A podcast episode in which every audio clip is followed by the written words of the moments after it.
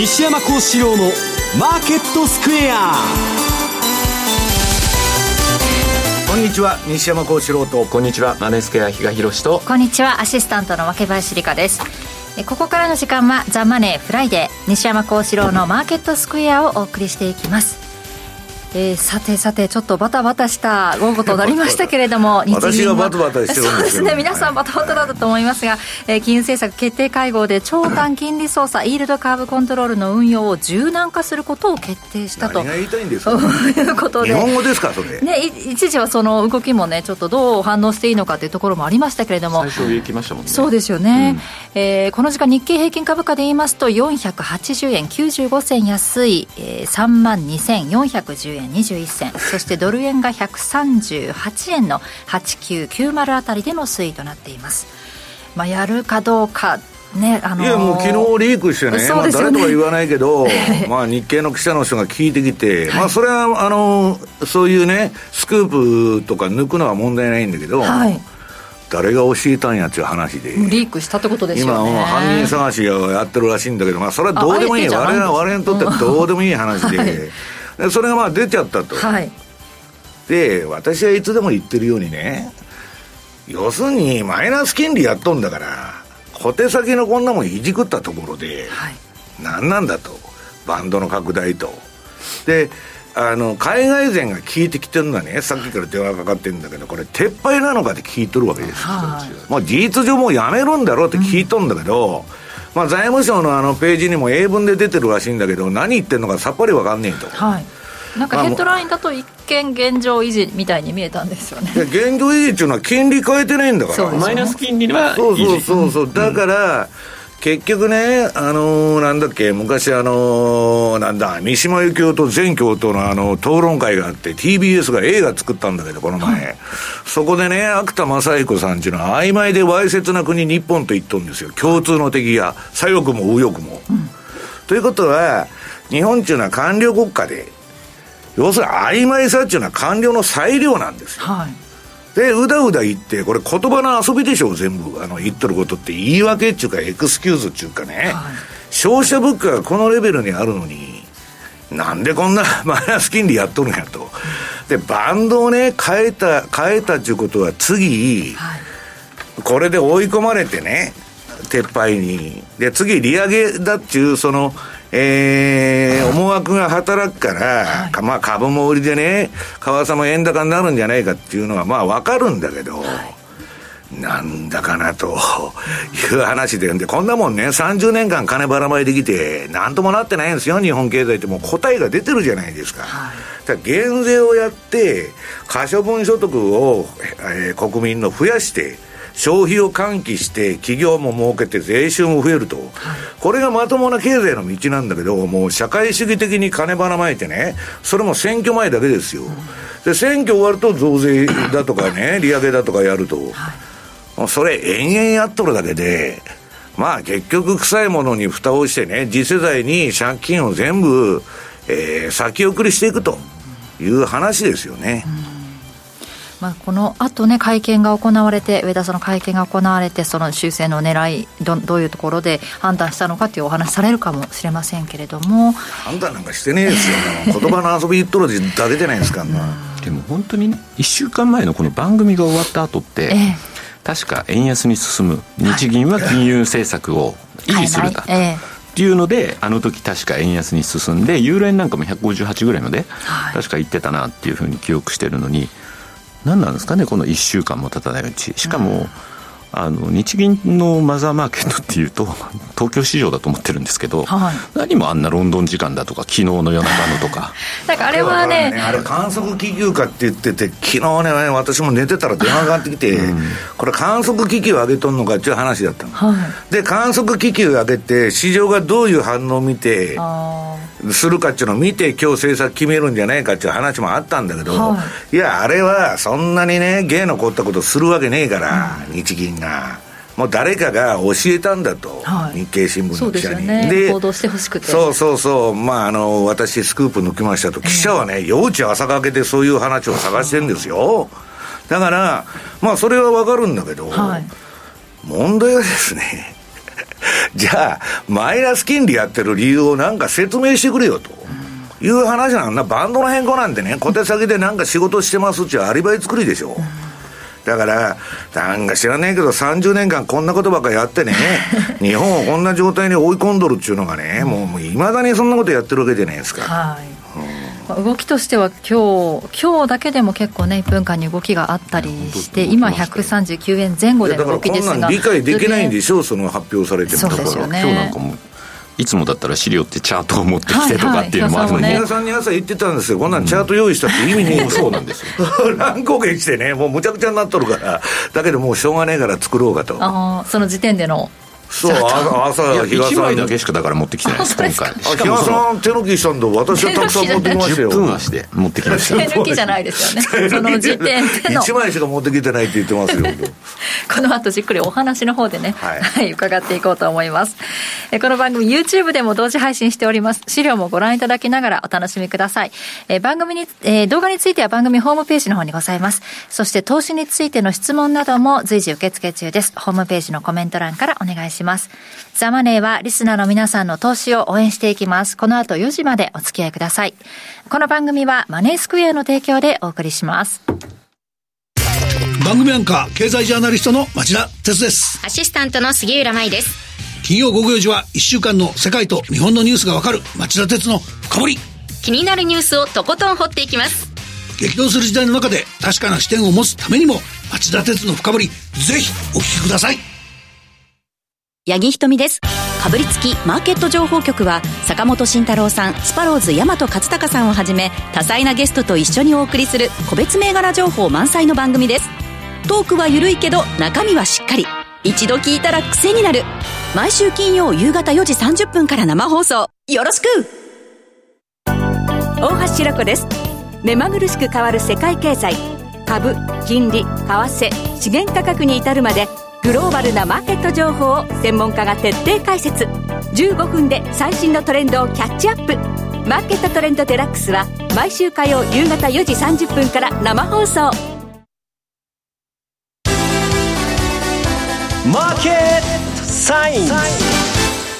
マーケットサインのコーナーです。えー、この時間の主要通貨ペア見ておきます。ドル円が138円の9899。ユーロ円は152円の3034。ユーロドルが1.09の、えー、58から61での推移となっています。クロス線ちょっと動きがあるのかなというところですが、比嘉さん、まず、まあ、今週というか、振り返りポイント、今日の振り返りということになりますか。はい。あの、どちらかというと、まあ、今週は一応ですね、まあ、あの、中、各国の金融政策の行方というところが一つポイントで、はい、昨日の早朝の FOMC で、夜の ECB、そして今日の日銀、でも日銀だけは何もしないんだろうねというような感じで見てたわけですが、はい、まあ、今週のキーワード、上田総裁の市場との対話っていうのを、もうギリギリのところであえて、これがキーワードなんだろうなと、はい、このこの人はだから市場とある程度対話をしていくっていうようなことを言ってたにもかかわらず、先ほど申し上げた通り、先週の金曜日だって、なんであんなロンドン時間に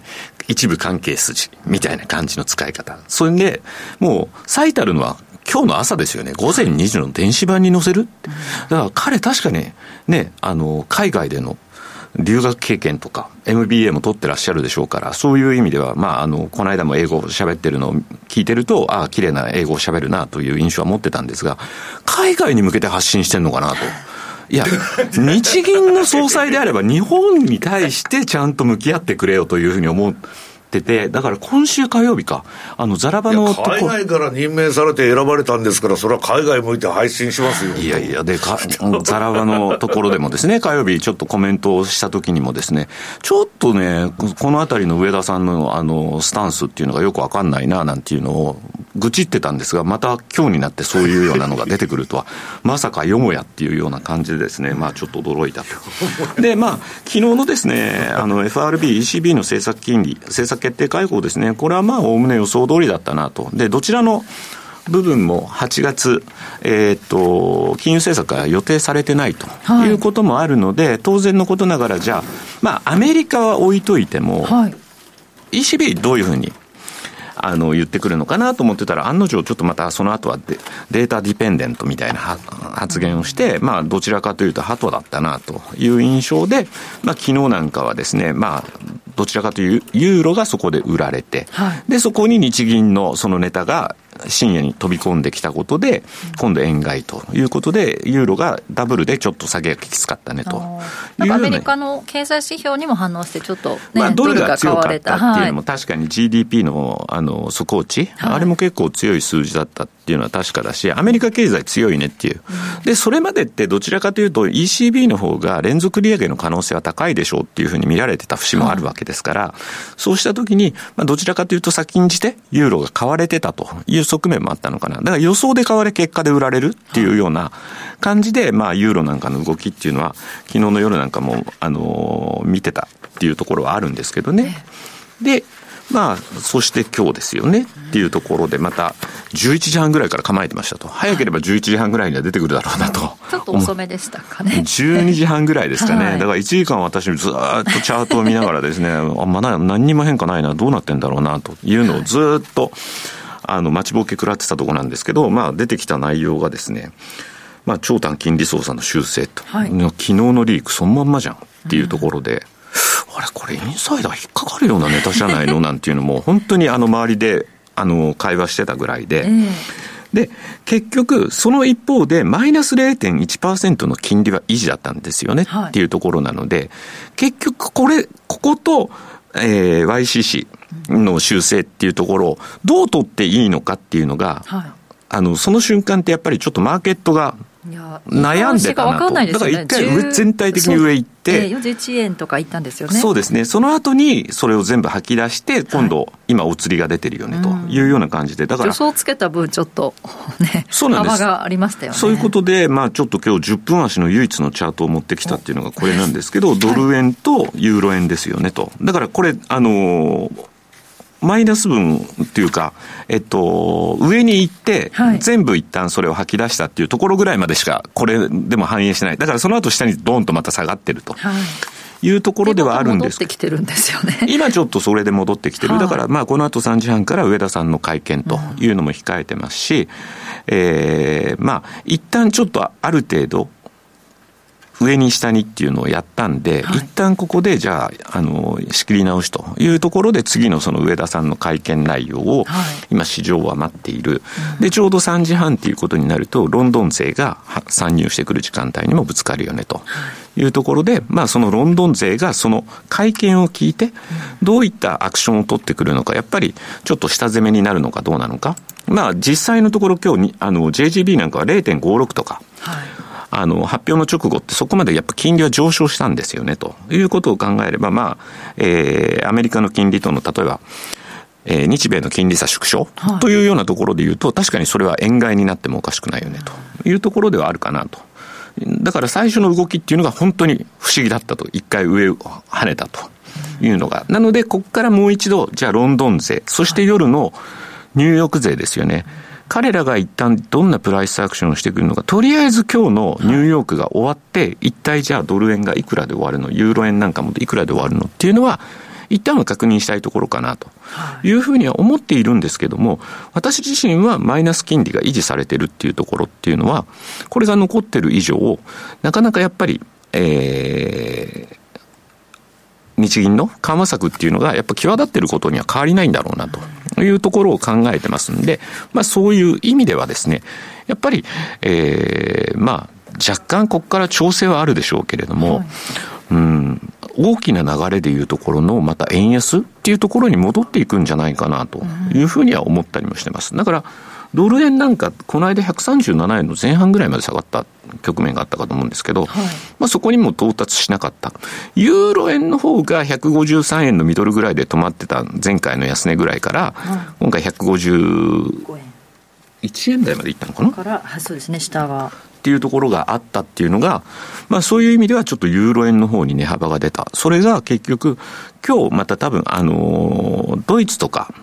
の方でも CPI の発表あるんですよ。そういう意味では昨日、まあ ECB って割とハト派に受け止められましたというところがありました。だから逆に言うと、今度ドイツの今日の CPI がまた弱いってことになると、今度9月の追加利上げっていうところはどうなんだろうねっていうところでまた ECB に対しての見方っていうのが、えー、出てくる。そこに日銀との今日の差っていうので、またちょっと、あの、ユーロ円とかで今日は動きがちょっと出てきて、まあ、とはいえ、私自身が考えてるのって、えー、っと、2014年の12月、それまでの、あの、高値目処として見られてたのが149円の60何銭、70銭ぐらいだったと記憶してるんですけど、まあ、今度今そこを抜けてきましたというところで言うと、今度そこが下値目処に使われるはずなんですね。うん、その、これまで高値目処として使われてたところを抜いたというところで。はいだからまあ、えー、しばらくの間はちょっとそういった意味意味ではボラタイルな動き。で、調整としてあるんだったら、ワンタッチその150円割れっていうのは当然あるんだろうなと思ってはいたりもするんですけど、はい、まあ、流れ自体、大きな、そこからの大きな流れ自体は私自身マイナス金利維持している以上は、また円安っていう見方っていうのは全く変えてないよねっていう感じなんですよね。どんどん下にっていうのはちょっと考えにくいのかなと感じがしますけど、ね、だから今日あと物価の見通しですかね。展望レポートなんかも出てて、えー、2023年度のインフレは2.5%、4月の段階が1.8だったんで、はい、あ、ずいぶん上げてきたなという印象だったんですけど、2024年度は、4月の段階で2%だったのを1.9に下げてるんですよね。だからまだ先々、インフレっていうのはある程度また下向きに変わるんだよというところをこのあたりでも日銀サイドはどっか意識してる。うん、だから今回は彼らにしてみれば、うん、ちょっとやんごとなき理由なのか何なのか、まあすいません、凡人の私には伺い知ることができないところではあるんですけど、まあちょっとそのあたりをですね、上田さんがどういった形で説明してくれるのか、ちょっと注目してみたいなというふうには思ってますね。長期金利の上限は0.5%に据え置くものの市場動向に応じて0.5%を一定程度超えることを容認する1%ぐらいまで容認するような感じで言ってますよね。変動幅の上限は0.5%程度をめどとするが長期金利の事実上の上限は1%となる。官僚っていうのはね。ね専門性が高いから議論したら官僚に打ち負かされるんですよ。僕らもよくやってんだけど、はい、本当に専門バカでよくものを知ってるからこうやり込められるんだけど、いや、そんなあんた枝みたいなこといくら言っててもしょうがないでしょと。私が聞いてるのは、なんでインフレ率が3%とかね、生鮮食料品除いたね、その食料品の物価とか9%とかなってんのに、なんで金利上げないんですかという話なんですよ。で、結局はね、金融緩和をずっとバブル崩壊以降、マイナス金利から量的緩和から何回でもやってきて、はい何にも日本経済立ち直ってないどころか、世界で没落してきたんですよ。だそんなことはね、やってももう答えが出てるんですよ。みんな言ってるんだから。だから、上田さんが今緩和している理由は他のとこにあるわけでしょ、もう。だから、それはまあ言えないからね。言葉の遊びに終始してるんだと思うんだけど、だからこれでマイナス金利を解除するなんて言ったら、世界中株がね、はい、急落して大変なことになるけど、引き締めるんじゃないかと。うだうだうだうだやりますよ、言っとるだけではないですか、はっきり言ってね。ねそのあたりをしっかりあの読み解いてきたのかどうか、日経平均も下げ幅縮めて、現在は114円安まで。縮めて、一時は800円以上下げる場面もあったんですが、今年一番の下げ幅になってましたよね、よね、850円以上。乱高下して終わりみたいな、ね、そうですね。売ってやられ、買ってやられ、売った人はカバーして、えー、買った人はぶん投げさせられてと、うん、うまく乗った人は両方取っとると。言うんですけど、そう、このボラティリティ、そう、取れる人間はいないと思いますこんなボラティリティレベルでね、はい、往復で取りましたっていうのはなかなかいないわけですから、大体なんでこんなに乱高下したるかっつったらみんな損してるからですよ。買った人はぶん投げて、はいだからもう成り行きで売ってるわけですよ。売った人は成り行きで買い戻してるという話ですね。ドル円も現在139円台しっかり乗せてきて11円、えー、139円の1116あたりでの推移となっています。まだ値動き的に見てるとちょっと荒い値動きですよね。ねまだ落ち着いてない印象はありますよね。この後の回転ちょっとまあだから一周海外一周してきてやっと落ち着くんじゃないの？はい、さっきそのあたりでですね。今日のニューヨーククローズで一体どのぐらいのレートで終わるのかっていう話はしておきました。そういうことだと思う。でそして西山さんの方からは先ほどもおっしゃってますがなぜ日銀は利上げをしない理由を小学生に説明できるのかと。うん、だから小学生に説明で、こんなもんね、お金なんちゅうのは簡単なロジックでしか動かないんだから、そんな複雑なこと言ったって誰も理解しないんですよ。はい、で、理解しないことをあえて言ってるわけでしょ？市場との対話とか言って、煙に巻いて玉虫色の文言っていうのはね、あの、日銀文学って言われてるんですよ。はい要するに一般人が読んでも何言ってんのか分かんないようなことを書いて、煙に巻くと。それで、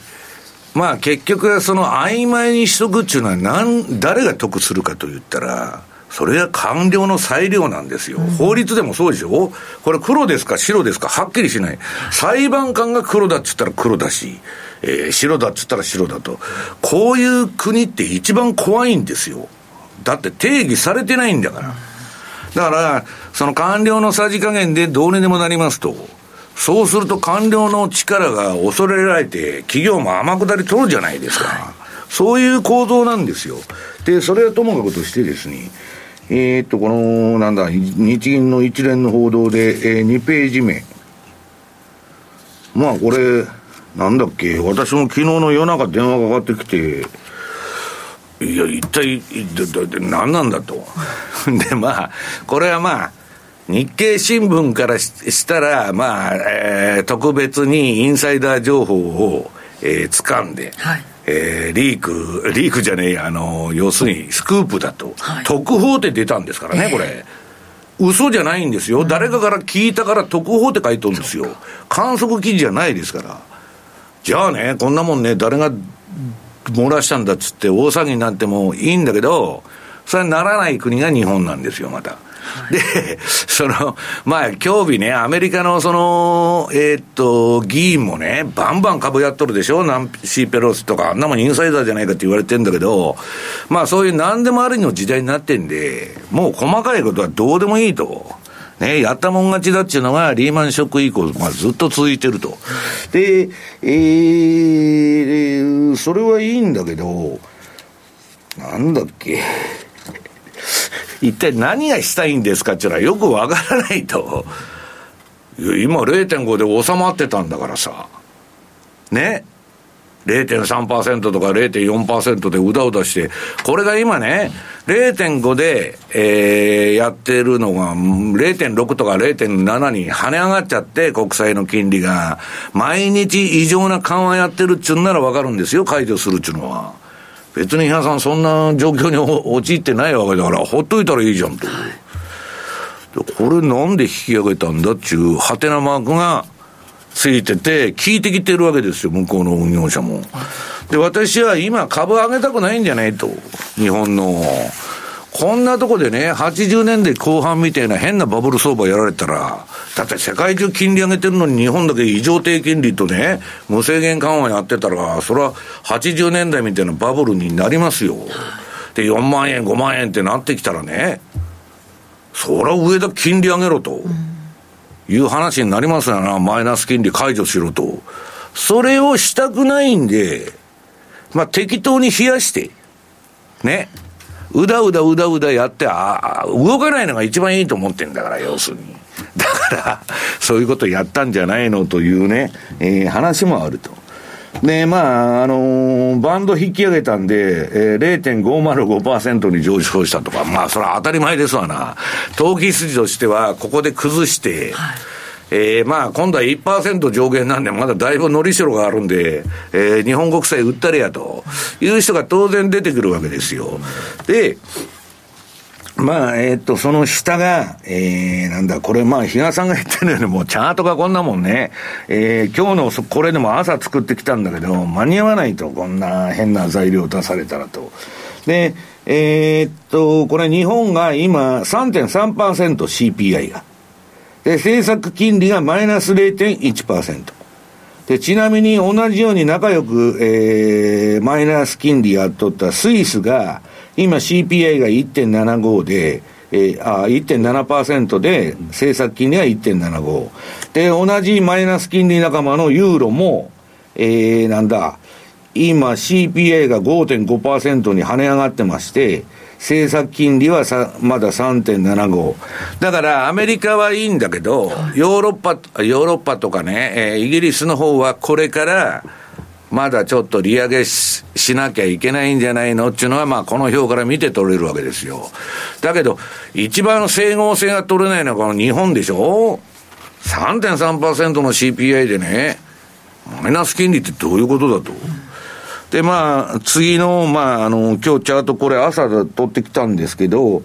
まあ一応4、この私のチャートで0.499に突っかけてると。まあ、これ以上は、あのー、指標銘柄だけですけどね、3銘柄ぐらいバーっとあの、国債買い入れますんで、まあ上がらないんですけど、あの、1%にしたんでね、はあ、じゃあ1%までは上がるんですか、塩さん。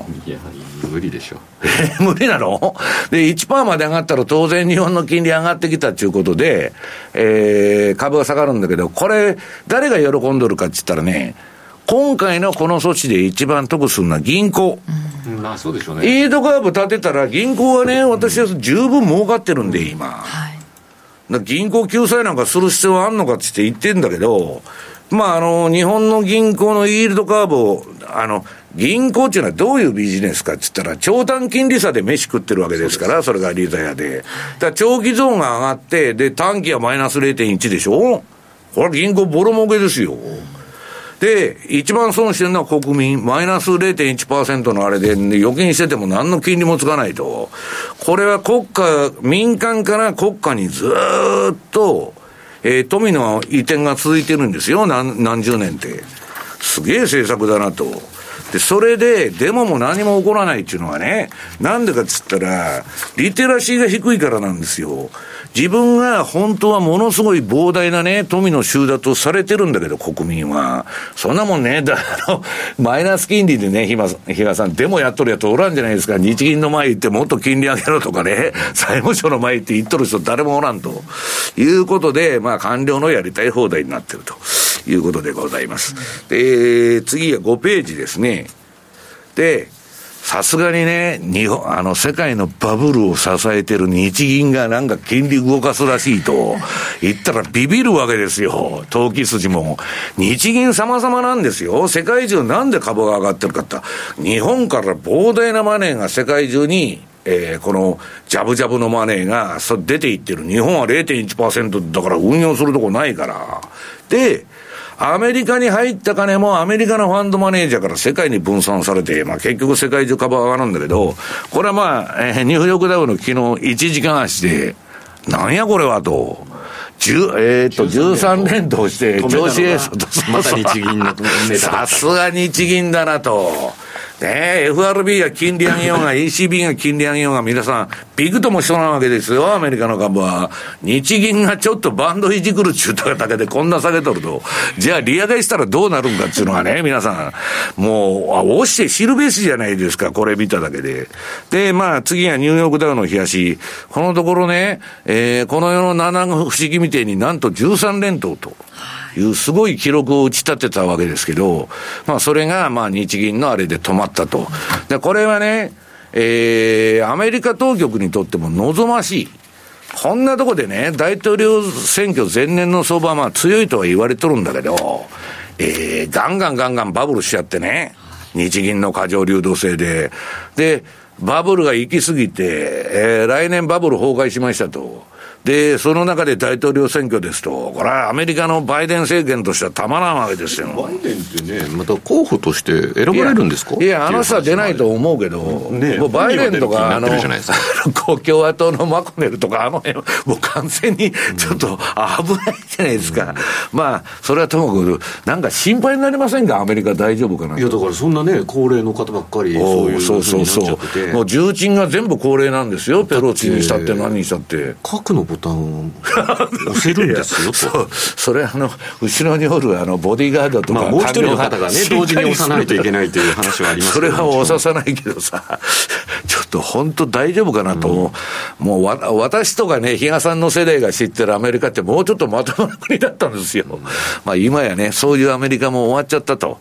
いう中で、えー、それでもドルは世界に冠たる高金利通貨ですから、そうそうは売られないと。で、ただね、相場ちゃぶついてまして、私はまあマネースケアさんで8月は魔の月と、まあ8月にやる相場は損するんだと秋にぶん投げさせられてね、比嘉さんも言ってたけど先週の放送で。で、8月に始まった恋愛はね、成就しないんですよ、若林さん。わかりますか？この浮ついた華やいだね、夏の気分の中で、いい加減な気持ちで交際を始めると、えー、成就しないと。いうことで、夏はご用心ということなんですね。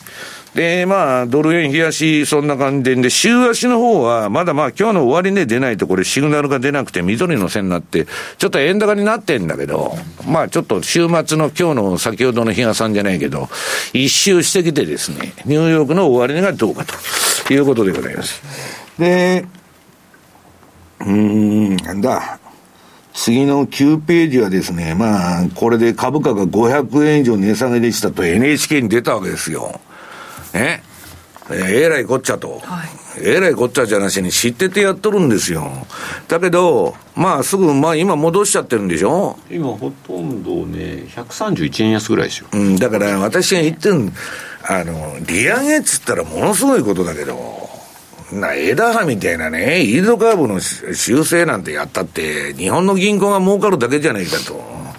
国民が損してね、はい、いうだけの話なんですよ。で、まあ、日経平均どんな動きだったかちょっと、これは私が来る、このスタジオに来る前にね、はい、えー、持ってきた15分足では、えー、これ何ページだ ?10 ページ。大暴落しとるじゃないですか。ね。だけど、その前にモンドルとこでやっぱ止まっとるんですよ。なんかこのまま売って売ってってもね、結局日銀の政策って何なんだと。みんなが時間が経ったら考え出したわけですよ。で、マイナス金利そのままじゃねえかと。こんなもん下手に売ってると担がれるぞとまた。いうことで、えー、今打ち返しが来てるこれはショートカバーで上げてるんですよ。だから。この売った、ここで売った人がみんな今買い戻して上げとるだけ。日銀の政策が買いだっつって買っとるんじゃないんですよ、皆さん。そこを間違えたらダメですよ。売った人が踏み上げて、今131円安まで戻したと。まあ、そんなことで、で、冷やしを見てると、ただ、えー、アメリカ株は上げてたんだけど、日本の方は円安の流れが止まりましてですね、一時期。まあ、円安だけで上げとるだけですから、ちょっと動きが止まっちゃったと。で、最近ね、円高でも円安でもあんまり動かなくなった、日本株、うん、そういう印象を持ってますね。そう。だから、市場間の連関がね、失われちゃって、まあ、不思議な、あれだなという気がするんですけど。で、主要通貨の方を見ときますと、ユーロドル。うん、これはもうね、こっから8月相場に入るんだけど、8月ってね、日嘉さん、ビックスが上がる。あの、今やね、えー、もう指標として機能してないと言われてんだけど、ビックス指数っていうのは。あれはね、計算式の問題で、えー、今 SP500 のボラティリティを正常に反映しなくなっちゃってるんですよ。で、まあ、どっちにしろ国家管理相場みたいなことになっとるんでね、ボラが上がらない相場がずっと続いてんだけど、まあ、それはともかくとして、ユーロドルはね、あんまり私あの、うんと、騙しのシグナル拾わないように作ってるつもりなんだけど、この冷やしは、売りになって買いになってまた売りになっちゃったみたいな、ここのところちゃぶついてまして、やっぱり8月はね、大体今、利上げがもう終わるとアメリカは。で、その後ね、来年のまあ3月ぐらいから利下げすんじゃないかみたいな観測が出てんだけど、利上げと利下げの端境期って一番相場サイクルで難しい、相場が難しい時期って言われてる。だから、利上げだとか利下げだとか、あるいは日銀が利上げサイクルに入ったとか、はっきりしたらポジションをバーンと傾けて勝負できるんだけど、玉むしろでしょ？さっき言ったように。ね、見ようによっては、若林さん、角度から見ると、緑にも赤にも見えるみたいな、わけわからん、ね。まあ、そういうんで、上田さんの話聞いてると余計にわからなくなってくる。そこがあの人の狙いなんですよ。頭いいですからね。だからまあ、とにかくあの、ユーロはそんな感じで、で、週足の方は、えまだ買いのままと。ただ、ユーロもちょっとあのー、ピークからはかなり落ちたんでね。まあ、このところなんか、ドルの、その、えー、利上げの方が効いとるなと。で、ポンドは、日足が売り。で、週足も売りになっちゃったと。岸田さん、ポンドっていうのはまだ金利上げなきゃいけないとか言っとる割には。CPI がだからここのとこって例えば CPI が市場予想より下がってましたと、うん。うん、低かったってなっちゃうと、うん、それで一旦そこでそうそう出尽くしみたいな感じでポンド買いの人たちがねこれ利食うかあるいは高値買った人がちょっと、えー、ポジション整理みたいに追い込まれてるんだと私は思うんだけど。その時々の材料に反応してるっていうのが今の動きでそのもう少し長い視点でどうなるっていう感じよりも、トレンドが出てないんだもう結局だから目先目先の数字に反応してる、今そんな動きですよね、ジグザグジグザグやっとるだけで、なんだか。高いけれども、うん、経済もちょっとどうなんだろうっていうところもあるんですかね。まあ、イギリスなんかも当然そうでしょうね。あそこなんかももう結構、うん、雇用の部分もき結結構きつかったりするような気がするし、あと一時のあの、住宅バブルもなくなってるし。まあ人件費も高騰してるしね。まあこれからは、あのー、なんだっけ、賃金は上がるかもわからないけど、失業者も増えてくるんで、今足りないんだけど。うん不景気になっちゃうとね。まだマシな方なんですけどね。は、明林さん知らないと思うけど、はい、90年のバブルの崩壊の後ってね、バブル崩壊しとるのに、92年ぐらいまでは、もう就職活動なんか人が足りなくなるから、これから人材の確保ができないから、いくら金使ってもいいから取ってこいと。人事部でない私まで人事部にされちゃって、お前予算渡すから何でもいいから学生取ってこいみたいな話で言われたのよ。ところが、そこから92年に不動産も暴落しだして、その後、ガラッと変わっちゃって、希望退職募集したんですよ、93年には。まあ、そうでしょうね。変わるときはそれぐらいのスピード感で。ものすごいんですから、本当だからタイムラグを、もうバブル崩壊しとんのに、タイムラグがあって、2年ぐらい、まだバブルの雰囲気でみんな頭の中が抜けないわけ。で、そこから正気になってですね、今度は、もうそこから山一宅銀の倒産の98年まで、もうめちゃくちゃの不景気ですよ。で、私は思うのは日本企業がね、めちゃくちゃ設備投資やっとる時って、本当もうピーク、経済の。もう本当、あの、どこもこれから 設備投資するとなんて出たら、本当やばいと思った方がいいと思いますよ。ふと思ったのが、あとあれですよ。どっかの国って最低賃金が1000円に乗るか乗らないかみたいなことで、ずっと何何日もかけてなんか議論してましたけど、他の国って一体いくらなんだよと考えたときにそこの1000円乗る乗せる乗せないっていう。大事なのかって。そこのレベル感もなんか悲しくななるなと。スケールが小さすぎて、うん、言葉を失うよねはい。ね、ということで、はいえー、日経平均株価は大引けを迎えて先ほどお伝えしましたが131円93銭安い。3万2759円23銭と。そうですね。マイナス0.4%の下落で終えています。この後詳しく伺っていきます。以上マーケットサインのコーナーでした。ラジオは一方通行ではありません。パーソナリティと聞いているあなたの心が合わさってその瞬間に合う心地の良い世界が作られています。あなたが気分を上げたい時やリラックスしたい時、ちょっと寂しい時やぼーっとしたい時など、その時の気持ちにぴったりな音や声を準備してあなたをお待ちしています。ラジコはどんな時も居心地の良い場所でありたい。聞く場所が家だって移動中だって、海や山でも、あなたが耳を傾けるだけで、そこが一番の場所になるように。心が整えば、今日も明日も、きっといい日になる。さあ、心地の良い声を浴びていきましょう。世界を広げる音がある。ラジコ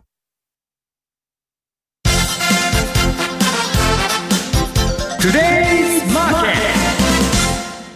デイズマーケットです。今日一日の株式市場の動きについて、ここからは鎌田新一記者に伺っていきます。鎌田さんよろしくお願いします。よろしくお願いします。えさて、結局日経平均株価大引けを迎えて131円安で反落して終えたと。トピックスもマイナス4.53%の2290.61ポイント。うん、なんか850円以上下げた場面もあったところから戻してきて、そうなんですよね。1時過ぎ日経平均850円ぐらい下げちょうど移動してる最中で気づかなかったんだだから随分そこからは戻したんですよ。1時間半ぐらいの取引時間の残りでですね。で、今回の日銀の政策変更で、はい、えー、日銀変更とは言わないかもしれませんが、これ変更です。これマーケットはこの動いてるんですが、うん、で、これで表現をどう表現すれば一番わかるかっていうのをできましたよ。この、えー、今回の今回の政策、日銀、見出しをつけます。はい、長期金利の厳格抑制水準を1%に引き上げ、行います。厳格抑制水準。いや、まあ、そのようなことは書いてたけど、そんなこと余計にややこしいじゃないですか。あの、なんか、これね、これ、だから、柔軟化とか言ってますじゃないですか。それを表現して柔軟化って言ってますけど、あれは日銀が柔軟化って自分で表、ね、説明資料に柔軟化って見出しをつけてるから、これメディアっていうのは、これすごくね、あの、従順ですからね、日銀が柔軟化って言ったら、大体柔軟化って見出しつけますよ。はい、えー日の新聞なんかでも、日銀金融政策を柔軟化とか言われた通りにしますよ。でもこれ、柔軟化って言ってもよくわからんですわ。で、目標自体は変えないけれども、えー、差し値オペの水準を1%にするっていうことは、もう1%まで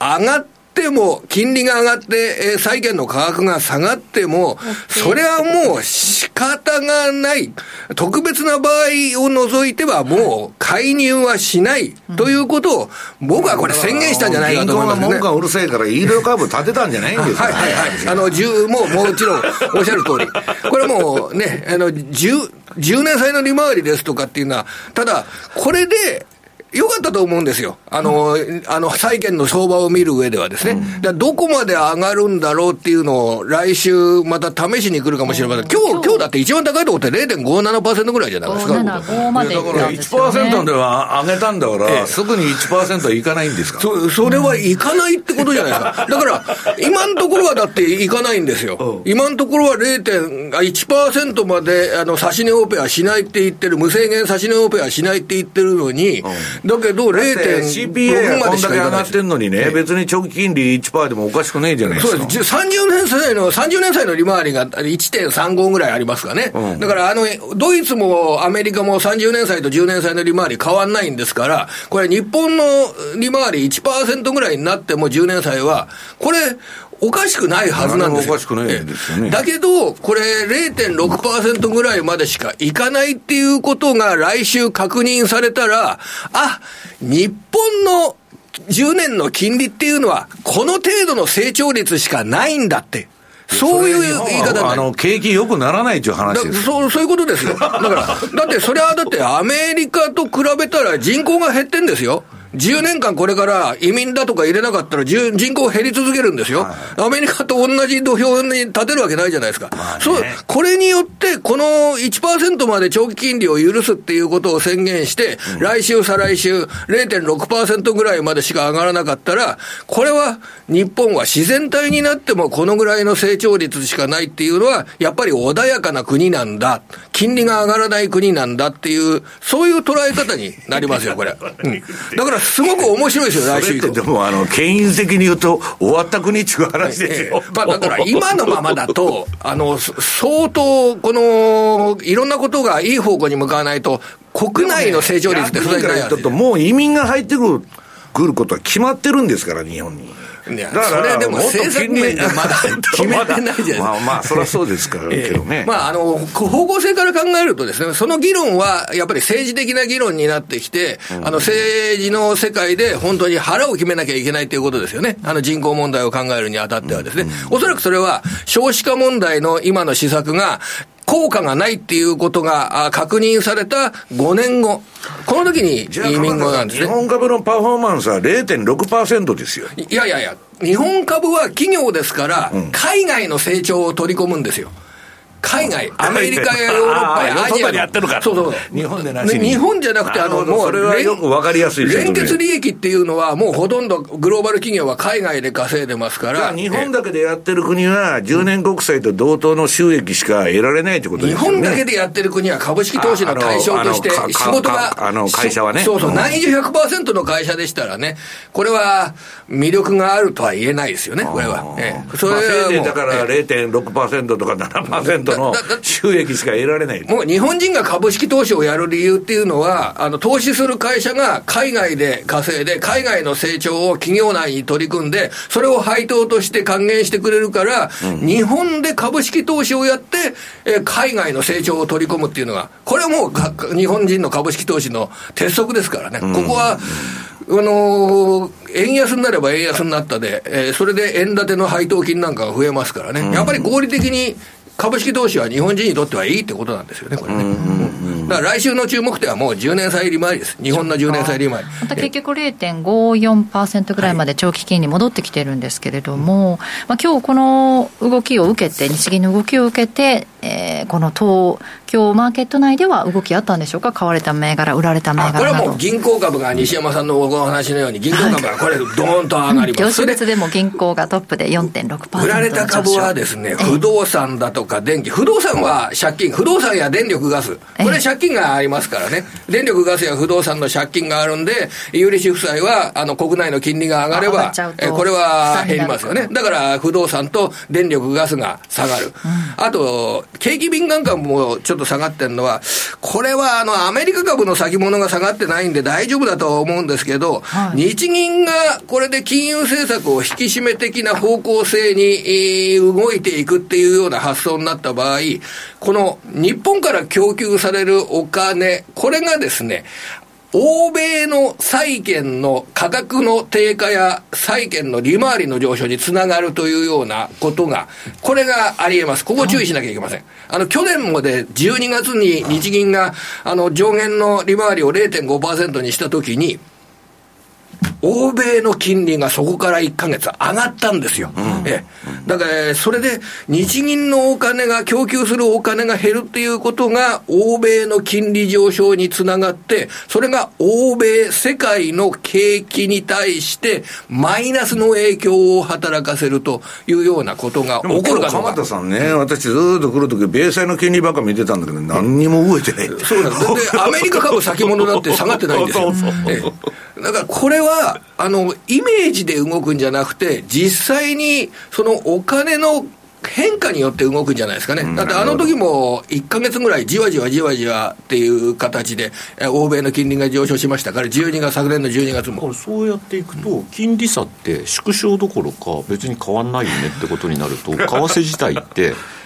それまでの大きな流れにはから ガラッと変わらないっていう言い方にもなりますよね。短期の投資家っていうのは、円高や円の債券利回り上昇っていうので、円買いの試してみますけど、僕はあの多くのたくさんの日本人が、これは僕の考えですけどね、あの、今、資金運用というものを積極的に行うという状況になると、やはり日本人の外貨建て債券の取得っていったものが増えると、これはもう日本人にとって円が安くて他の通貨が上がるというような、そういったことを意識した資金運用っていうのは、僕は必要なんじゃないかと思ってます。これいつも言ってることだから、えー、違うこと言ってもしょうがないですよね。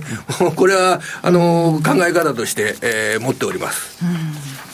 まあ、為替がちょっと下方向、円高方向に動くっていうことでついても、この輸送機器なんかが売られているところもありますかねこれはあの自動車については、むしろあの買われてきたんですよ。日産や三菱自動車なんかが今週ね、ドーンと買われる場面があったんですよ。それが全体の株価が下がってるっていうような面で、利益確定売りが先行したっていう言い方の方がいいんじゃないですか。あの自動車の場合は、来週の火曜日です。とにかく来週の火曜日の8月1日にトヨタの決算があります。日産も三菱自動車も増額修正してます。で、為替のレベルが、まあ今の水準130円の前提で自動車会社大体考えてますから、まあこれ考えても、えー、為替の駅もババッファーかなりまだあるよねっていう方ですね。はい、だってこれ大体、これ、残り9ヶ月の前提レートも日産も三菱自動車も130円ですからね。だからそこの部分で考えると、来週のトヨタの決算、えー、株価の反応、これ注目されると思いますね。火曜日です。はい。えー、決算も結構ね、いろいろ発表されますけれども、その他、来週の予定で注目のところありますか、ね、火曜日にアメリカのジョルツ求人件数があります。川田さん、ジョルツ好きですよね。これで、今回、あの、FOMC は、えっ、ー、と、パウエル議長の会見がしかなかったじゃないですか、材料が。もう、利上げは分かってたんで。それで、このパウエル議長の説明の中で、えっ、ー、と、失業率の上昇を通じてではなく、求人件数と退職者の減少を通じて難化を確認、この継続を望むっていう、そういうパウエル議長の発言があったんですよ。はい、つまりこれ、求人件数と退職者の減少っていうのは、ジョルツのデータになるわけですね。うん、ジョルツにおいて求人件数がどのぐらい減るか。それで、退職者っていうのは、より良いところを求めて人がどれぐらい辞めるか。えこれが減少すれば、雇用はちょっと悪くなってるんじゃないかっていう、そういう判断材料にできるっていうことを、このパウエルさんが言ってるんですがね、求人件数が間違ってるって言われてるんですよね。そうなんですか。うん実際には求人してないのに、募集だけネット広告とか出たままみたいなね、そういうところが多いんだ。このジョルツはまあまあ、あの、新しいというか、先に読めるっていう数字でもある。ちょっと1か月遅れのデータなんですよ。あの、7月に発表されるのが5月のデータで、えー、8月に今度発表されるのは、あれ、7月のデータじゃなかったでしたっけね、今度8月に、あ、6月のデータですわ。これは8月に発表、うん、だから、ね、少し遅いんですよ。うん、で、5月の求人件数が1000万人を切ったっていうことが話題になったんで、それで今回6月の部分が8月になってから発表されるわけですね。うん、そこでまた1000万を回復できるかどうかとかっていう、そう。いうことで回復したら、強いって、うん、あのパウエル議長は言うはずですよ、うん、だってこう言ってんですから、これ。じゃあまた9月にもっていうお話になってくるってことですかね、あと1回、利上げもあるんじゃないか。西山さんにこれから判断していただきましょう。大統領選挙まではね、鎌田さん、はっきり言って、雇用統計もそういう数字も、いい数字がずっと出るんですよ。そのあたりはまた今度、西山さんのお話をじっくり皆さん聞いていただければよろしいかと思います。何でしたっけ、鎌田さんのまとめた今日の政策変更の長期金利の厳格抑制水準1%に引き上げ、厳格抑制水準です。鎌田さん、すごい難しいと思いますよ。小学生、理解できないと思いますよ。若林さんの子供に今日は帰ってき、お前、長期金利の厳格水準って分かるかと。何の話ですかと。目標は0.5%までなんだけど、厳格にするのは1%までいいよっていう、そういうことじゃあ、あの、基本的には0.5%っていうのはまだ生きてるってことですか？完全に生きてます。だって、生きてるって自分で言ってるんですからね、だから市場もビビって0.6までしかやらない。だから株の反応とかマーケットの反応もね遅かったんですよ。すぐに反応でき消化できてすぐに反応できなかったのよくわかんないのも書いてあることなんですよそうですよね。だって1%にしといて0.5だって言われても何の話ですかと。明日の新聞のね見出しはじゃあそれで、はい、この後だからあれですよね、はい、あの記者会見の時の記者さんがどんな質問をちゃんとぶつけられるかっていうのもちょっと興味深いですよね。過激なこと聞く人いないんじゃないですか。くだらない質問で時間ただ費やすだけだ次から比嘉さんそんなことしたら呼ばれないんですよ、大体。だから見出しで、見出しででもね、これで、えー、柔軟化って見出しは取らない方がいいですよ。ね、お上の言われたままそれをそのまま書くなんてことはやめた方がいい。川田さんの説明の方がよく分かって、柔軟って言われたって何の話これは絶対にね、本当に記者やってたら、柔軟化なんて言葉は絶対言われた通り使うなんてことはやっちゃいけないですね、これ。それは鎌田さんずっと記者やってるだけありますよね。いや、私も柔軟って言われて、聞かれてね、柔軟ってなんだって聞いてきたんですよ。いや、知らんと俺は。上田に聞いてくれと。難しいニュアンスなのかもしれないですよね。いや、そういう曖昧なことを、金融政策で言ったって、ね、もうちょっとわからないわけですよ。だからまあ、あの、日銀文学だってことですよね。いい言葉ですね。使わせていただきます。はい、ということで、ここまで鎌田記者にお話伺いました。どうもありがとうございました。えー、ではマーケット簡単に振り返っておきます。日経平均株価反落して終えています。下げ幅縮めて、結局大引けは131円93銭安い32,759円23銭。えー、トピックスはマイナス4.53ポイントの2290.61ポイント。マザーズ指数はマイナス7.92ポイントで764.04ポイント。えー、図書リート指数マイナス10.10ポイントで、えー、1890.01ポイントとなっています。えー、そしてプライム市場全体の商い固まっています。売買高は24億5633万株。売買代金は5兆7000億6700万円。えー、そして値上がり銘柄数が全体の41.2%、757銘柄。値下がり銘柄数は全体の55.4%で1018銘柄。変わらずが58銘柄でした。えー、そして、えー、商品指標も見ておきます。直近の国内の金先物 1g8725 円、えー、マイナス1.90%で169円安。直近の東京原油先物1キロリットルあたり69,510円、120円安、0.17%の下落となっています。では、ここからは今週のアメリカ市場について西山さんからです。はい。まあ、アメリカ市場って言ったって、今日ね、えー、っと、はい、これ今日の朝時点の、えー、っと、CFD のチャートなんだけど、えー、っと、何、何ページだ ?17 ページ。これ SP500 の週足。まあ、何にも変わっとらんじゃないですか。これ夜中に日銀の発表も含んでるんですよ。まあ、強しっかりだねっていうイメージですね。そう、だからマイナス金利解除とかね、利上げだとか言うんならあれなんだけど、YCC っていうのはね、一体何なんだと、そもそも。はいいう話で、まあ、曖昧なことをね、ぐだぐだぐだぐだやってるだけの話で、えー、本当は0.5%ぐらいでうだうだやってくれと。だけど、まあ、最大に、あのー、介入するのは1%超えた時しかやりませんよ、つって言っとるだけの話なんですよ。で、どっちにしたってね、マイナ、えー、っと、マイナス金利と、えー、金融緩和政策が続けとるってことなんですから、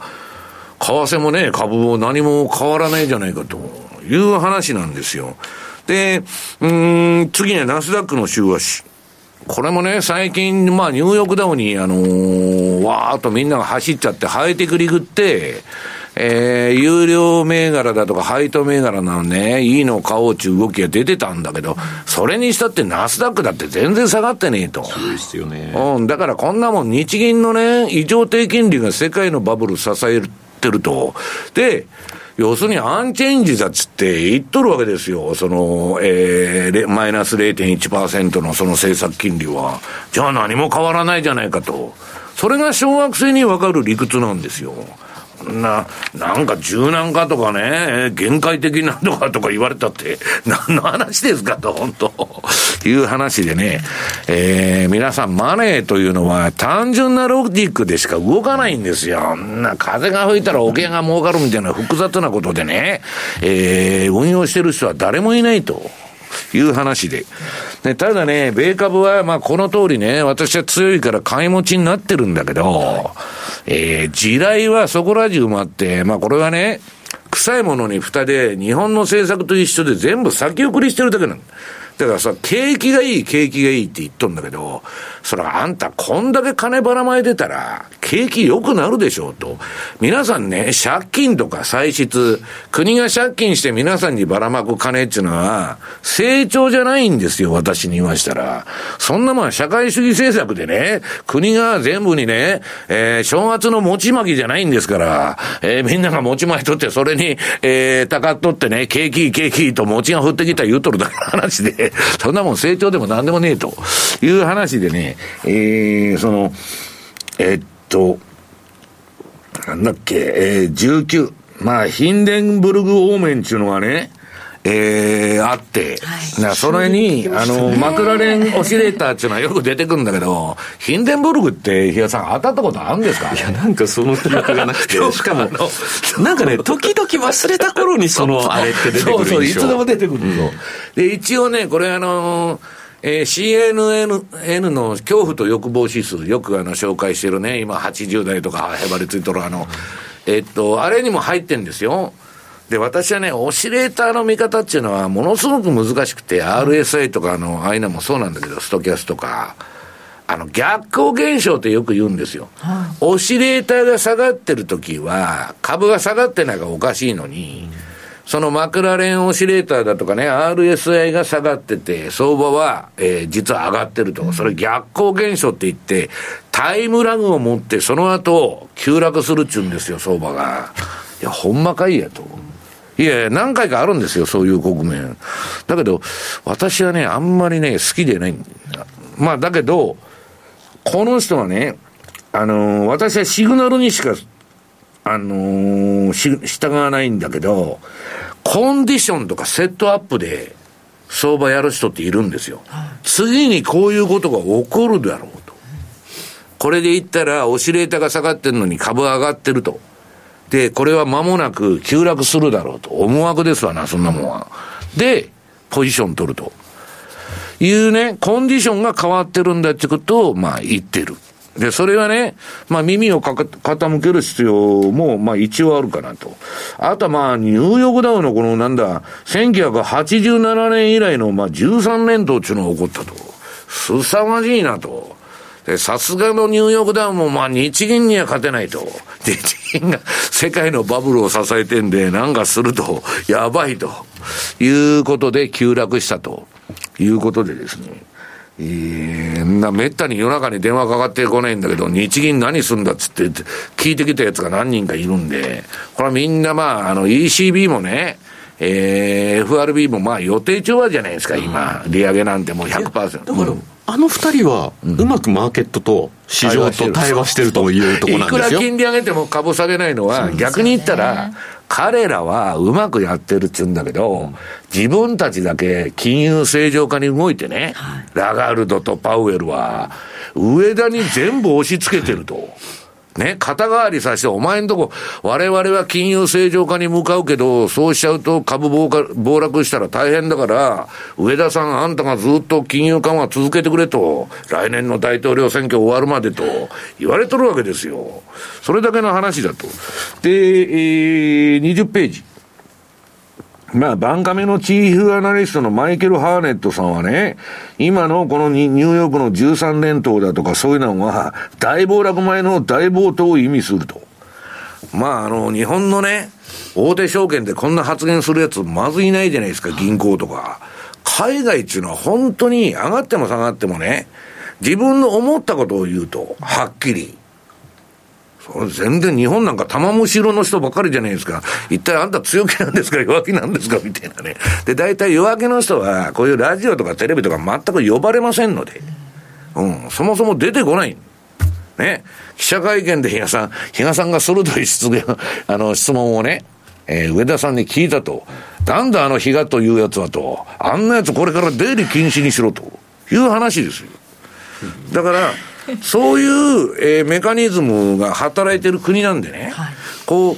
誰かに、その、なんだ、小判ザメみたいにやってると、その人が得するシステムっていうのは日本は働くわけですよ。ね。で、比嘉さんが、えー、なんだ、本当のことを言うと腹が立つと。本当のことを言われると人間って腹が立ちますから、で、やめてくれやと。いう話になるわけです。だけど現実見ないで相場やっててどうすんだよというのが私の考え方。で、うん、その横はね、このスーパーバブルが平均会議するって言ってるわけですよ。こんなめちゃくちゃなね、えー、まあみんな今スーパーバブルって呼んでんだけど、グランさんもはじめね。私もね、35年ぐらいこの世界にいますけど、こんなめちゃくちゃなバブル、バブルじゃないんですね。これあの、国家管理相場って呼ばれてんだけど、エブリシングバブルとかね。もう国が市場に介入してきちゃったっていう事態になって、いわば資本主義の、まあ、あの、金融資本主義の最後みたいなステージなんです。で、先週これ紹介したんだけど、あながちね、ちょっと、あの、馬鹿にできないなと思ってんのは、皆さんね、上田さんがこれからまだ緩和を続けるわけですから、相場は崩壊しないんですよ。そのうまくいけば。で、みんなが、えー、っとね、次のページに行ってもらいます。21ページ。みんなが全然マークしてないのは地政学リスク。今知ってますか？皆さん、欧米の報道でウクライナ負けるっていう話に変わってきてるんですよ、主要メディアの論調が。ということは、アメリカもどっかで手を打ちたいと思ってる。もう金も武器もないから。で、えー、対中の方に報道が傾いとるんですよ、ウクライナから。はい、だけど、それは終わるかどうかわからないし、選挙まではどういう戦略をね、プラン A、プラン B と、いろいろ持ってるわけですから、なんとか選挙に勝ちたいと思ってね、あの、あれだから、まあアメリカがだからウクライナに兵を送ることはないですよ。そんなことしたら選挙プロマガだから、はい、アメリカ人死んどると。なもん大変なことだからね。代理戦争をやらしとると。ただ、ヨーロッパもね、みんな腰が引けてきて、もう金もないし、武器なんか送るの嫌だと。で、アメリカの 在庫からになっちゃってるんですよ、今。で、えー、国際法で違反されてるクラスター爆弾を武器もないから。出しとるわけですよ。だけど、そんなもんね、国際法で違反されてて、あれね、クラスターなんか落としたら、その後、復興が進まないんですよ。そこら中地雷だらけで。だからそういうね、もうむちゃくちゃなことを平気でやるようになってきたということで、かなり追い詰められてるってことなんですよ。だからそこら辺のことでなんかまたことが起こると。はい大変だと。で、これ見てると、まだ、このサイコロジカルサイクルですよ。このパタ、あの、ピタッとはめた。これからこれ、赤いとこ上がるでしょ、まだ。はい。うん、それ大統領選挙なの。までは、まあなんとかなるやるって、みんなが言っとるのを運用者知りませんよ、皆さん。その通り、こんな通りになるかどうかわかりませんけど。だけど、その後は平均会計がやってくんじゃねえかという話でございますね。はい。ここまでトゥデイズマーケットでした。新刊 CD 音声ダウンロードメリマンスペシャル2023年後半を読むは好評発売中。日経平均株価の年前半最安値が重要変化日と一致したレイモンド・メリマン氏が先生学と独自のサイクル理論で年後半のマーケット世界情勢を大胆予測。価格は送料別で税込6600円。お申し込みはインターネットまたは0335954730ラジオ日経まで。マネーに対する食わず嫌いありませんか？4U と学ぶ日本経済。お金に関する心配事は山積みだけどどうすればいいかわからない。そんなマネー初心者に向けた30分です。最近気になるあのニュースについて詳しく聞けたりクイズで楽しく経済について勉強します。4U のマネー事情も聞けちゃうかも。ラジオ日経第一毎週水曜夕方6時から好評放送中。お楽しみに。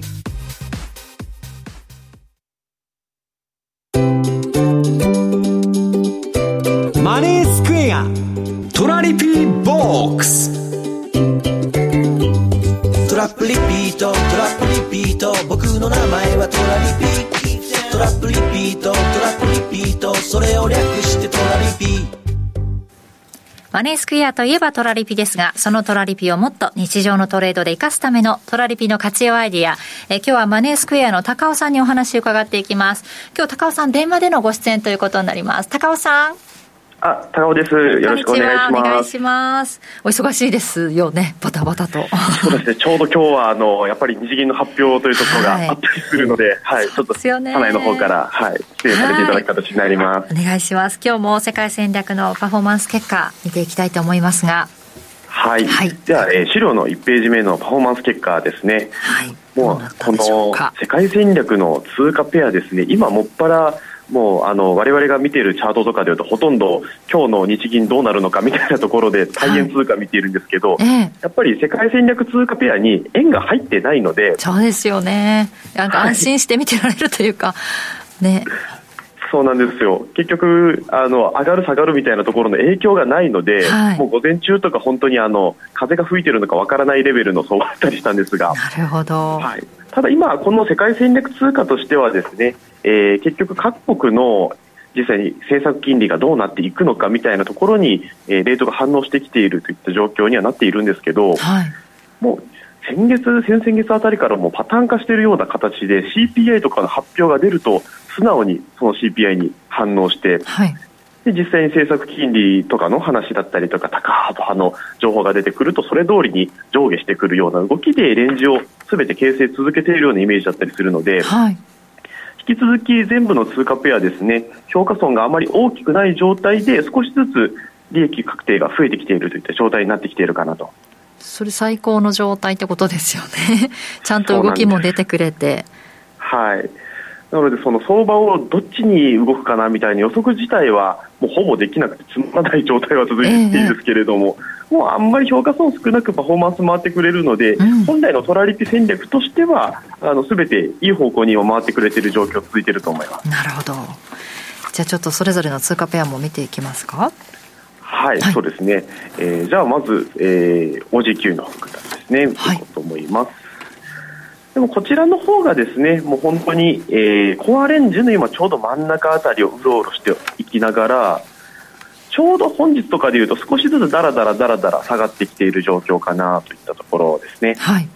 はい、でもオーストラリアとニュージーランドの政策金利の関係みたいなところでいうとニュージーランドが一旦政策金利が止まっている状態とかでオーストラリアがもう一段階上げてくるのかどうなのかみたいなところが各指標を見ていきながら予測がどんどんコロコロ変わってきているその状況かなと思ってます。今週発表された CPI 弱かったよね。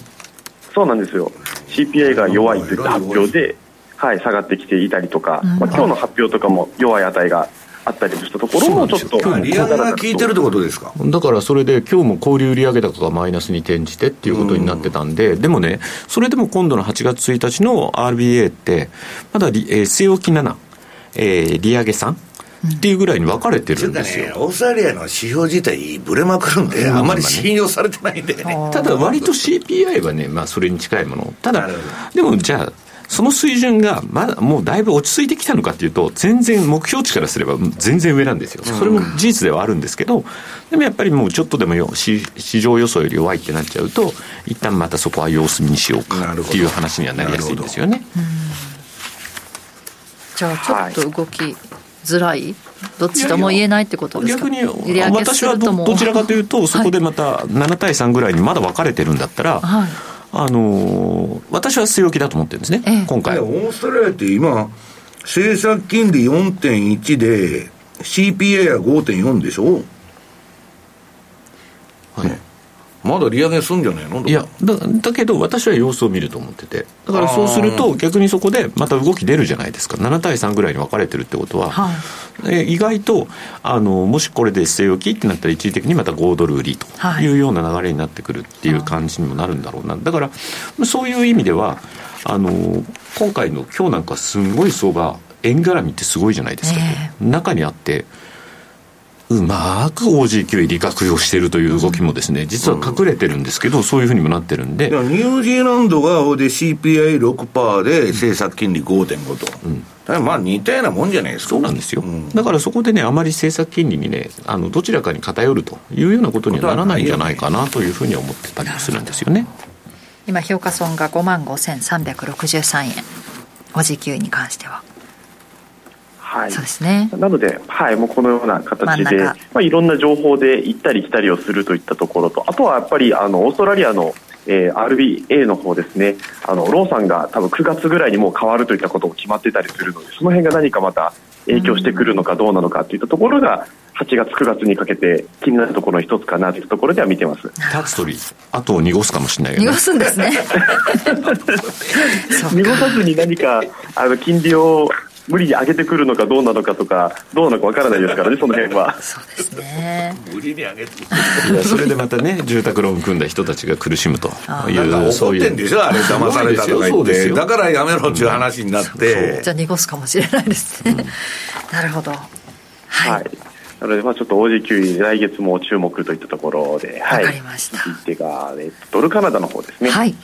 はい、こちらも結局同じような形で、えー、じりじりじりじり下げてきているといった状況が続いているかなといったところでこっちはあんまりそのオーストラリアとニュージーランドの金利みたいなところで、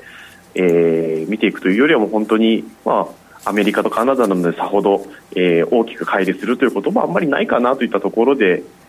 えー、動いてきているかなと思ってますので今ちょっとあの1.3の評価損がゼロのラインを向かって下がってきている状態ではあるんですけれどもちょっとこの辺りに200週移動平均線だったりとかちょっといろいろ硬そうな部分も見え始めてたりはするので、はい、この辺りがテクニカル的に下がってくるかどうなのかみたいなところが今気になるところかなとは思うんですけれどもおおむね、はい、値動きとしてはパラリピとして評価損が少なくリブを積み重ねてきている状態であったりするので、うん、現状がもうパフォーマンスでいうともうちょっとで評価損が下がってくると30%を超えてくる結果になるんですよ。はいなのでこれが本当に早く30%乗せて、しっかりとまた回ってほしいなといったところで見てます。なるほど。OG 給よりだからそういう意味ではうまく回ってるっていうそんな感じだもんね。そうなんですよ。はい。ここ1年ちょっとでもう30%に行こうとしているので。一番設定したのが遅い通貨ペアですもんね。22年の5月から。隣同士でね、何のサインがあるのか私はさっぱりわからんと、う。ん、でも結構動いてくれてるってことですもんね。そうなんです。うん、車でそのまま行けちゃうんだから。あんまり最近カナダの話しないですね比嘉さんねああの全然今注目してないの注目してないんですね。というのも あのカナダの円はもう100円割れが来ないと面白みがないと思ってるので。なるほどね、はい、だから私あの最近はカナダ何も触れてないっていうのはそこだけです。それだったらドルカナダやっといた方がいいと思います、面白いんですね。はい。そして最後がユーロポンドはい、ユーロポンド、もうこれこれもそうですね、えー、流れでいうと、じりじりじりじりあのイギリスの方がですね、えー、金利の方面が高派といったところがあって下がってきてはいたものの、はい、結局やっぱり CPI の数値がとかそういうちょこちょこ出てくるものに反応してまたあの戻していったりとか一回ちょっと上げてきている状態状態はあったんですけれどもまたあのユーロ圏のえー、指標の、まあ、景気指数の上昇が良くないみたいなところで下がってきたりだったりとか、昨日の、えー、っと ECB の話だったりとかそういうところを受けてあハト派になったとかちょっと下がるんだみたいなところだったりとかを、まあ、繰り返していきながらになるので、うん、ちょうど今、これこそ一番0.85のセンターラインのですね評価が少ないところをあのタッチするかしないかのところでうろうろしてくれているので。これも、はい、あの非常にパフォーマンスを回りながら、うん、えー、動いてくれている状況があるのでいい動きしているかなと思ってます。ユーロポンドね、ちょっと結構似てる、から動きにくあまり動きがない、ね、通貨ペアだってずっとお話しされてましたけれども。ここのとこはね割と動いてくれてますよ、なるほど、うん、はい。ということで世界戦略通貨の、えー、パフォーマンス結果今週も発表してもらいました。来週また動きがあるかどうか、えー、よろしくお願いします。はいよろしくお願いします、はい、高尾さん今日はどうもありがとうございました。はいありがとうございました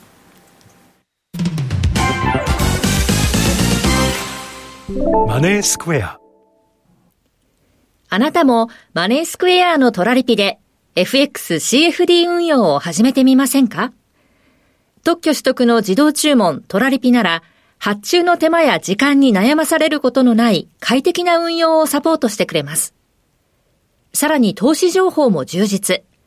投資家の皆様のお役に立つ最新情報を毎営業日配信しております。ザ・マネーでおなじみの西山幸四郎さんをはじめ、有名講師陣による当社限定の特別レポートも多数ご用意。マネースクエアの講座をお持ちの方であれば、すべて無料でご覧になれますので、ぜひチェックしてみてください。今なら新規講座開設キャンペーンも開催中です。講座開設はもちろん無料。お申し込みはおよそ5分で完了いたします。気になった方は、今すぐトラリピで検索してみてください。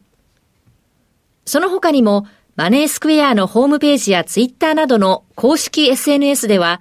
運用に役立つ様々な情報をお届けしていますので、ぜひチェックしてみてください。マネースクエアではこれからも、ザ・マネー、西山幸四郎のマーケットスクエアを通して、投資家の皆様を応援いたします。株式会社マネースクエア金融商品取引業関東財務局長金賞番号第2797号当社の取扱い商品は投資元本以上の損失が生じる恐れがあります。契約締結前交付書面をよくご理解された上でお取引ください。抜けた抜けた抜けた抜けた強い6番オルフェーブルあっという間にリードと思う時がある。歴代の三冠馬が対戦したらどの馬が勝つのだろう。共にクラシックに出ることがなかった2頭スーパーカーと呼ばれた馬と、あの足毛の怪物が同じレースで走ったなら、勝つのはどちらだろう。しかし、思いを巡らせるレースが行われることはない。どの馬が勝つのか。それは永遠にわからない。それでも思う。何度も思う。あの馬とこの馬が対戦したならラジオ日経。ディープインパクト圧勝でゴールディープインパクト圧勝。2番手にはリンカーン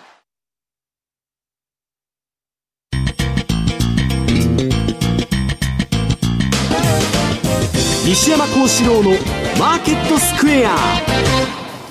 さて、このコーナーでは西山さんから、えー、史上初の不況ではない不況が到来中というテーマでお話しいただきます、うん、これちょっと重要な話なんだけど、3分か4分しかないという話なんで、えー、っとね、まずはね、さっきから言ってる、えー、23ページ。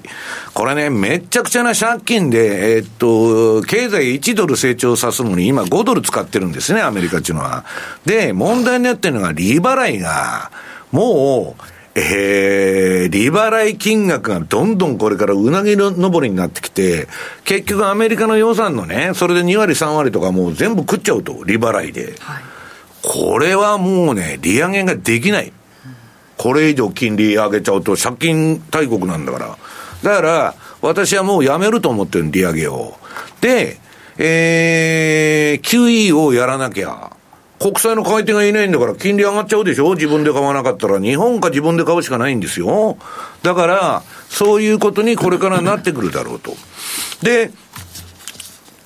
まあ、あの、利上げをやめて停止期間はいいんだけど、24ページの、まあ、これはもういつでもやってる繰り返しでパッパッパッといきますけど、あの、利下げになったら皆さん注意しないといけないと。もう、リーマンショックの時もね、IT バブルの時も利下げで、えー、相場崩壊したと。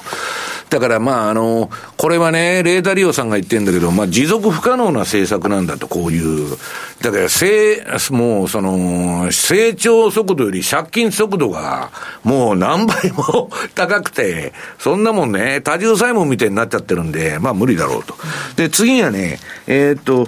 商業用不動産めちゃくちゃなんだけど、えっと、住宅価格がまだ持ち直してるの、最近、皆さん。ところが、このケースシラーのね、えー、住宅指数、まあアメリカで一番有名な不動産の指標なんだけど、それのロバート・シーラー教授はね、もう終わりに近づいてると、この2012年からの。で、今上がっとるっていうのは、季節調節、季節的な要因で上がっとるだけで、あの、もうダメだと。言っとるのがちょっと気にかかるなと。で、今年はね、まあ皆さんね、倒産件数が多くて、えっと、めちゃくちゃな、えー、数の倒産が増えてると。これがアメリカの5.5%だったっけ。利上げのあれで、だからなんで、えっと、不景気なのにね、株だけ景気いいと、で、金ばらまいてるんで、なかなか経済も冷めてこないっちゅうんで、見かけの景気良さがずっと続いてんだけど、停留では、まあちょっとしんどいとこに来てるなと。あとストライク件数も増えてるとか、ね、そうそうそう、労働組合だとか、あの、うん、今ね、ハリウッドでもやってるでしょ、はいはいはい、もうああいうのが全然で全部賃上げにつながっていくと。うん、で、えー、この27ページ。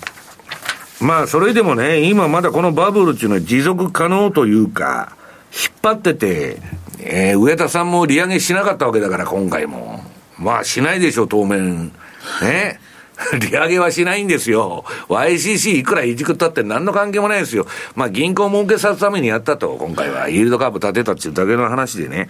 で、まあ、えー、っと、この先はね、まあ、時間がないんであれですけど、フォースターニング、4番目の節目、4つ目の4番目の節目が来て、これが最後だって言われてる。恐ろしい現象なんですよ、人口動態から見たね。あと、やっぱりアメリカの大統領選挙、これはもう共和党が勝つか民主党が勝つか知りませんけど、どっちが勝ったってアメリカはディバイデッドアメリカに進んでいくということで、えー、まあ選挙まではね、えー、バブルでまあ、のらくらのらくらやってたらいいんだけど、みんなに聞くんだけど、選挙ってね、私のところ説明来年の11月じゃねえですかと。はい、まだだいぶ先だと。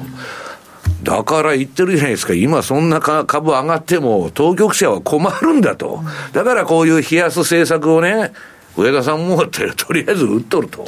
株上がったら金利上げろっていう話に必ずなるわけですよ。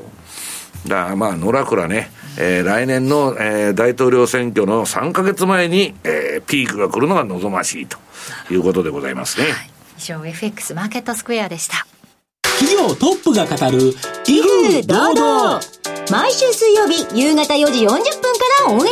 ア。パーソナリティの毎度相場の福の神藤本信之さんが厳選した上場企業の経営トップをゲストに迎え事業展望や経営哲学などを伺いつつトップの人となりにも迫るインタビュー番組です。企業トップが語る威風堂々はラジコタイムフリーポッドキャストでも配信中。ほら聞いてや。ご機嫌いかがですか？鈴木よしこです。地球は競馬で回ってるでは重賞レースの展望のほか競馬の話題を楽しくお送りしていますお便りは番組ブログの投稿フォームからツイッターはよしこ競馬で検索してください。番組はポッドキャストでも聞けますよ。地球は競馬で回ってる。毎週金曜日夜8時30分から好評放送中です。皆さんラジオ日経でお会いしましょう。マネースクエア投資戦略さて、来週に向けての投資戦略、比嘉さんに伺っていきますが、まあ、会見続いておりますね、ね、会見続いてるんですけど、1%への上昇は想定していないが、念のための条件として1%とした。なんのこっちゃ。で基調的な物価2%へ距離があるとの判断を変えていないってことはこの人だからまだまだマイナス金利は維持するつもりなんですよ。っていうことになるんだったら、はい、結局ここがやっぱり私肝だと思ってるので、うん、こんな何かそんな10年債の上限をどうこうするとかっていうようなことなんていうのは、はい、まあ本当にめ小手先のことでしかないかなと思ってるので。みたいなところで選んで一応仕事なんかやってますと、何もせんかったら言われるじゃないですか。確かに想定してないのになんでやったんだ利上げなんてことになったらアメリカが困るじゃないですか、大統領選挙前に。だからできないから、うだうだうだうだね、わけのわからないこと言ってるというだけの話ですよ。今回の決定は金融緩和の持続性を高めるための措置だからやっぱ緩和策を維持っていうところにつながるってことになるんだったら、はもう外さないんです結局のところはそこの部分とマイナス金利っていうのはセットだと思ってるので、はい、そう考えたときに日本だけやっぱりあの利上げっていう発想にはいかないってなるんだったらやっぱり今こういうふうに今日は上に下に大騒ぎのような感じになってるんですけど、はい、基本的に私はやっぱり円安っていう流れっていう大きなそこの流れっていうのはまだ変わらないんだろうな。ただし、えっと、前回も言いましたけど、8月に関しては若干やっぱりちょっと円高の目っていうのは想定して賃金が上がるまでって鎌田さんがさっき言ってるじゃないですか。日本は少子高齢化で成長しないって言ってるのにどうやって上がるんだよと。永久に金融緩和ですかという話でね。で、散々30年間量的緩和とかマイナス金利やって上がってないのに、はい今の政策やってても同じことでしょ？結局は減税しなきゃいけないんですよ。だけどそれはしたくないと。いう話ですからね、うん、で冒頭でもね、ちょっとお伝えしたんですけど、2024年度って、今回、展望レポートで、前回4月の時って2%予想だったのを1.9に下げてきてるんです、うん、だから結局のところ、そういうところからしても、なかなかやっぱりあの物価2%っていうのに到達するまでにはそそれなりの時間がかかるっていう。物価って 3. 何パーセントになってるじゃん。でも、それは一時的なんだと。だからそこをコンスタントに安定的に安定的にやるためにはまだまだ時間がかかる。インフレは一時的でどっか聞いて、その後5%以上金利上げてる国ありますけど。ありますね、アメリカですね。全部間違ってるってことじゃないですか、言ってること。でも彼らは間違えたってはっきり言いましたからね。うん。上田さんがじゃあごめんなさい、私も間違えました、分かりませんって言えるかどうかですよ。まあ、まあ言わないでしょうね。まあ、ドル円は現在139円の4546と大きく、ね、は一時的どっかで聞いた言葉ですでもなんかちょっと少し円安に触れたりまだ円高に触れたり、まあちょっと戸惑っている感じがねができないんだってこれ、わけわからないこと言ってんだからだから、まあ、はっきりね利上げするとか利下げするとか、はい、インフレファイトするとかいや金融緩和するんだって言ってくれなかったら分かんないでしょこんなわけのわからないこと言っててもね。だからどっちにしても今日のニューヨークまででどのくらいで、えー、取引を終えるかっていうのが一つ、ね、グリーンスパンの真似してんですよ。何言ってんのか分かんないと、う。ん、また金融政策会合ウィーク終わりましたからまたここからね8月来週はもう一週あるのかあそう8月ですもんね、うんうん、もう来週8月そう。暑さとの戦いそうですよ。今年は10月まで暑いらしいですよ。本当にどうなることやら。番組そろそろお別れの時間となりました。今日ここまでのお相手は西山幸四郎とマネースクエア比嘉宏と若林理香でした。さよなら。この番組はマネースクエアの提供でお送りしました